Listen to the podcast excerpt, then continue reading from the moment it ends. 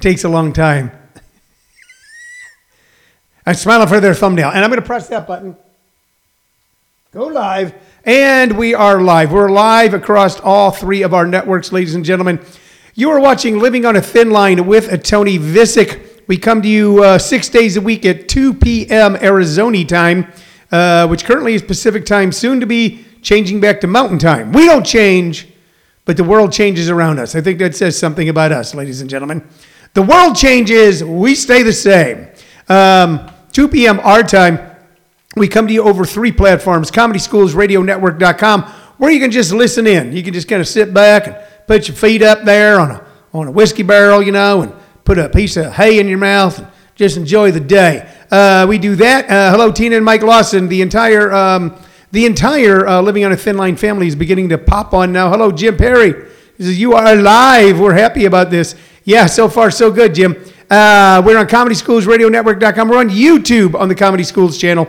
And, um, of course, here on Facebook Live on my personal page. Uh, soon, this week, we'll start out actually going out on Zoom Live, which uh, should increase um, our uh, listener and viewership by maybe two whole people. Who knows? You never know. There's DJ Payne. Uh, we're all coming in here. Um, the show is uh, on three uh, networks. It's built around uh, three platforms, not networks. I want to be exact. Um, we come to you uh, every day, and the show's built around three things your questions and comments as they pop up here on the aforementioned social media platforms. We try to get to them. Although I know for a fact the other day that my grandson and my daughter were watching me downstairs and they were making comments on YouTube and I didn't catch them. And I feel terrible. I feel terrible about that. Uh, so I will try to catch your YouTube comments if you're YouTubing it. Uh, it's built around that. It's built around some uh, memorabilia or artifact or uh, autograph or uh, commemorative T-shirt or or uh, something like that that we show and then try to weave a story around. I got something interesting for you today. I think. I think we're going to. I think we're going to gin up some controversy. Controversy here on Living on a Thin Line because you're going to have to make a decision. Not a big decision. Not like you know well, should I start wearing dresses or uh, shave my beard? Uh, you won't have to make those decisions, but um, there are decisions to be made. Uh, and also, then we recommend um, one or two artists or pieces of music based off our vast and deep vinyl album and compact disc collection. I'm going with one album today, one artist, two songs off of one album. Uh, I could go with a hundred songs, and they won't be this artist's best songs because this album is not their best album, but it's a great album. It's a great album. So, um, uh, but we, it's the album that we have. It's the one that I found on top of the pile. So, so uh, we'll be doing that. Hello, Kelly Wilson. Uh, Jim Perry votes dresses. Already the controversy begins. Jim Perry, you know, what happens to a man in his 40s, Jim. You start questioning things. You go, I don't know, how important is all of this? I'm just going to be me. I'm just going to be free. Jim Perry is watching. Uh, I'm already talking to him. Let me tell you a little bit about Jim Perry. Besides being someone who I admire very much, he uh, has one big problem in life, and that is he puts salt on his pizza. That's right. There, I'm outing you as a pizza salter. That's what you are in life, Jim. A pizza salter. Uh, I've never met anyone in my life who puts salt in their pizza. Um, but Jim does. But besides all of that, he is the owner and uh, my business partner of JP's Comedy Club, 860 East Warner Road, 860 East Warner Road in Gilbert, Arizona. If you're in the greater Gilbert area, and we believe that encompasses all of North America, uh, you should go check out a show there this coming week at JP's Comedy Club. You can find them at jpscomedyclub.com.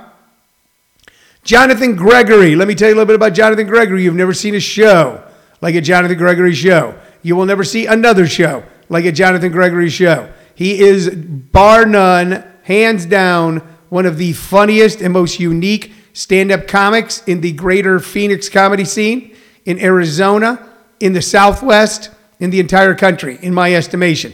If you want to see something special, and isn't that why we go to a comedy club to have fun and hopefully see something special? You'll do both of those things this week when you see Jonathan Gregory.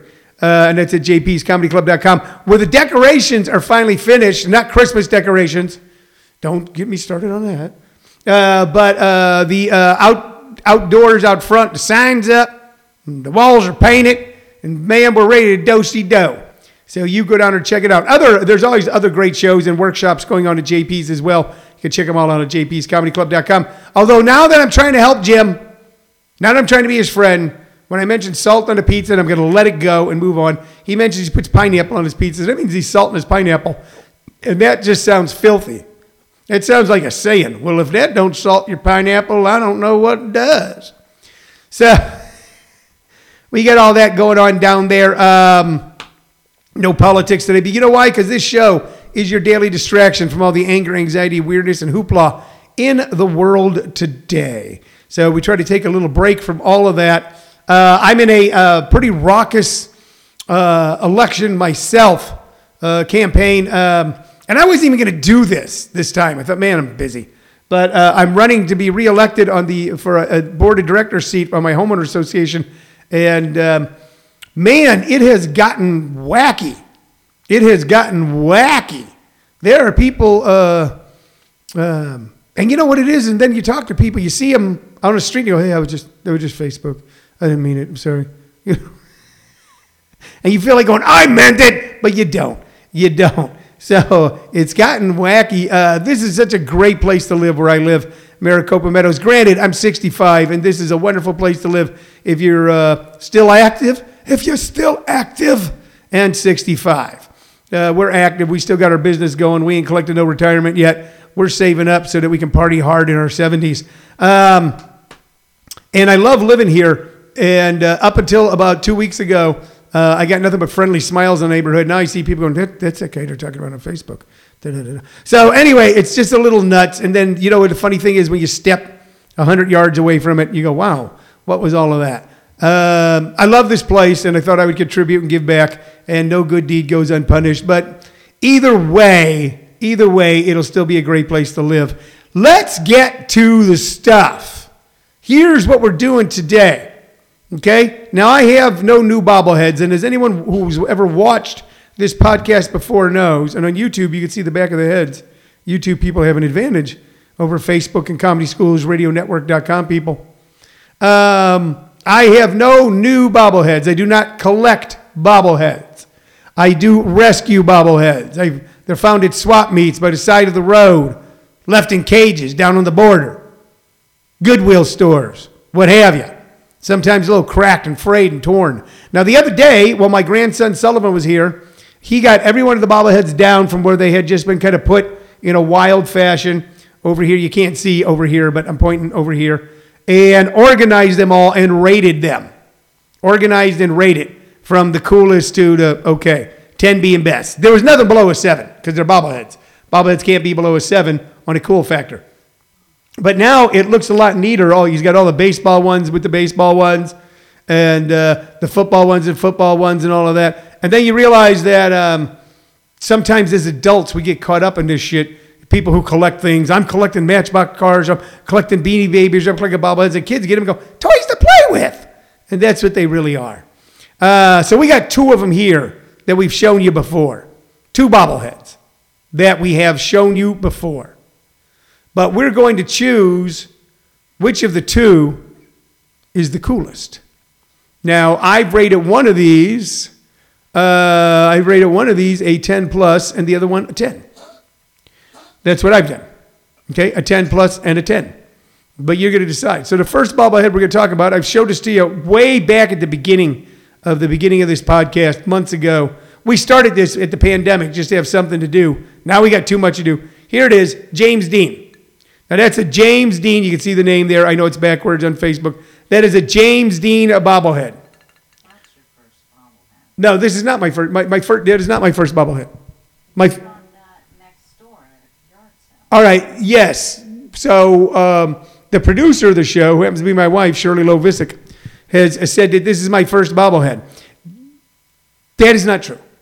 It would seem like it, but way back when I went to an LA Clippers basketball game in like 2001 and got a Darius Miles, which is sitting over here, bobblehead. That was the very first bobblehead I remember owning. You got to remember, I drank in my younger years. I might have had a bunch of bobbleheads back in uh, 1982 and, and traded them in for an eight ball. Um, and then I got a Dodger bobblehead, which Cheryl I gave to my nephew Evan when he was little And then when he got older, and that's what happens with bobbleheads. Uh, I, I got a Dodger bobblehead, and I gave it to Evan. Okay, and then when he got older, he goes, "Hey man, you kind of cleaned up my room. Do you want the bobblehead back?" And I took it back. I rescued the bobblehead. That was probably the beginning of bobblehead rescue. Now, the first thing that we bought, adding to that rescue, was this James Dean bobblehead bought at a yard sale right here on my very street. There it is, James Dean.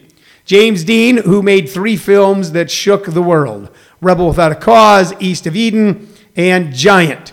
Uh, he is still the standard by which most male actors compare themselves today. Stunningly good, unique, honest, emotionally raw, authentic American actor died far too soon in a car crash somewhere out in the California desert in a Porsche Spyder. James Dean, pretty cool. Show him again. James Dean, pretty cool. Now, here is the next bobblehead. This man did not die in a car crash in the desert, and this man did not make three iconic movies, but he's done a lot in his life. Okay? And here it is. This is the Tony Vicich bobblehead.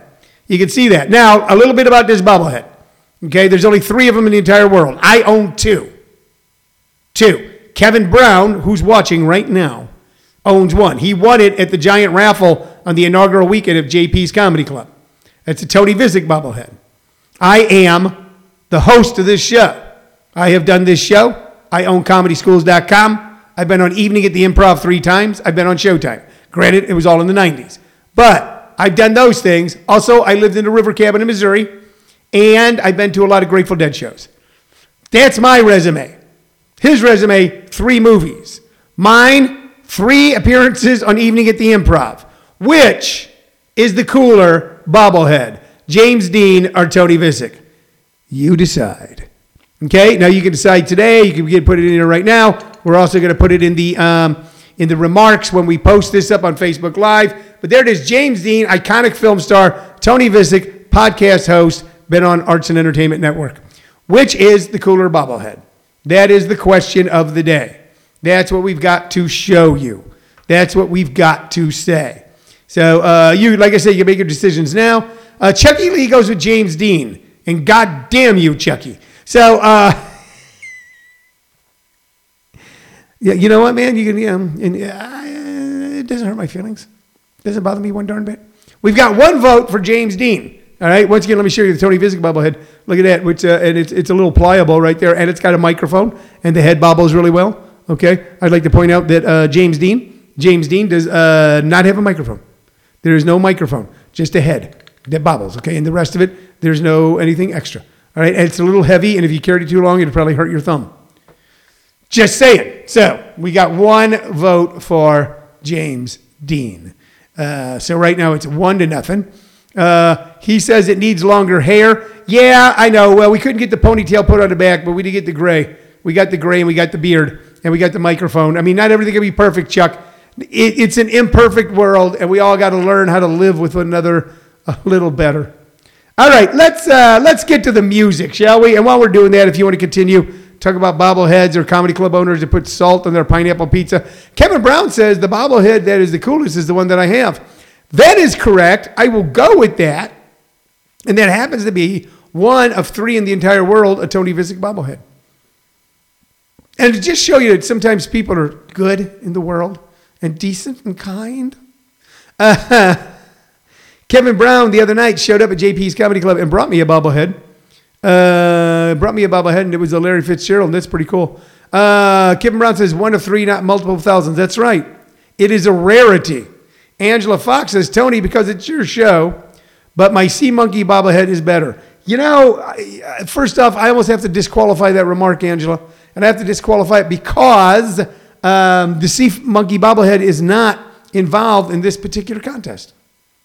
So you have to choose. Uh, so I'm assuming, Angela, since you say uh, because it's your show that you go with the Tony Vicich bobblehead, that's two for Tony Vicich, one for James Dean. Also, keep in mind, James Dean and I have uh, something in common. That's true. James Dean and I have something in common. No, it's not that he liked men. So, uh, what we have in common is that we both studied acting with Lee Strasberg himself. He studied uh, acting with him at the uh, at the Actor Studio, and I studied acting with Lee Strasberg at the Lee Strasberg Theater Institute. So there is a through line here from James Dean to Tony Vicich. James Dean to Tony Vicich, both men went to Hollywood. Both men, uh, John Cowan says you're both dead. Oh, ah, ow, ow. Uh, let's see, uh, what do we got here? We got uh, Chucky Lee says, uh, with pin hair tail, Tony uh, Baba clearly wins. Virgie Frank is watching. Uh, Daniel Wayne's late to the party. Dan, picking which is the cooler bobblehead, James Dean or Tony Vicich. James Dean or Tony Vicich. The thing we have in common is we both studied acting with Lee Strasberg. James Dean had a very short career, and I have gone on to incredible fame and fortune by hosting a podcast from Maricopa, Arizona. Virgie Pranks is beautiful. Thank you, Virgie. And Virgie, we always appreciate seeing our relatives from Illinois tuning in. Um, uh, he, uh, Daniel Wayne says, I've been to James Dean's high, oh, high school in Indiana. That's right. James Dean and I are both from the Midwest. He's from Indiana. I'm from Missouri. We both studied acting with uh, Lee Strasberg. We both owned, owned Porsches. He wrecked his. I blew up the engine in mine. There's a lot, a lot here. And so a lot of people think I'm just I'm trying to figure out because there is a connection between James Dean and Tony Vicich. There's a real connection.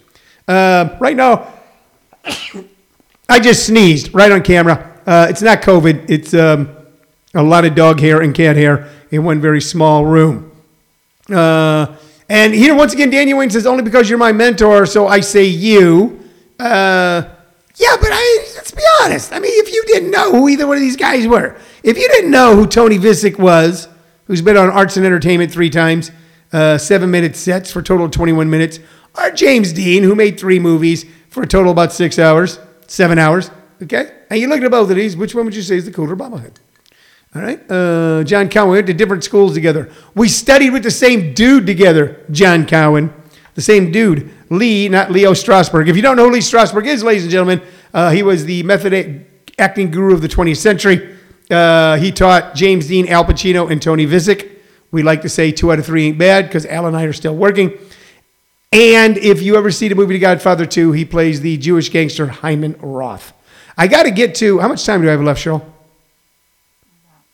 About 10 minutes. I got 10 minutes. We can keep talking about the bobbleheads or uh, salty pineapples or whatever it is you people want to talk about or, or how do you get tickets to see John Gregory this weekend in a safe social distance club. You can only have 50% capacity, but you still have incredible fun in. You get there by going to jpscomedyclub.com. Uh, but we got to get to the music. One more comment here. Daniel Wayne, they are using James Dean in an upcoming movie via hologram. Hologram. Hologram. I read that. I read that. Uh, and uh, Daniel says there's an article on it. Well, why don't you um, why don't you record yourself reading it, Daniel, and put it on Facebook, and we'll all listen. Um, he's dead. Here's who we're going to recommend today, and she's not dead. Okay, and we've talked about this woman on the show before, uh, Miss Emmylou Harris. Emmylou Harris, the stunning, the incredible, the important Emmylou Harris. And this is a young Emmylou Harris. Look at her just looking cute as a bug, standing out in front of a country home somewhere. My, my, my. The name of this album is Roses in the Snow. It came out in 1979. Emmylou Harris is one of the most important voices in American music, stretching from the last half of the 20th century into the 21st century. One of the most perfect, beautiful, stunning voices. Her, uh, the music she encompasses is rock, country, bluegrass, Americana, uh, and much, much more starting out as a uh, young girl um, who uh, quit college and went to New York City to hang out in the Greenwich Village folk scene, rose up out of that, recorded her first album, but then went on to do some incredible stuff with uh, the legendary mythological Gram Parsons of the Flying Burrito Brothers. They did a CD together that uh, can still make you weep when you listen to the songs. You know, their version of Love Hurts uh, is just one of the most beautiful things I've ever heard. Uh, and of course, I became familiar, familiar with the song Pancho and Lefty by hearing her version of it.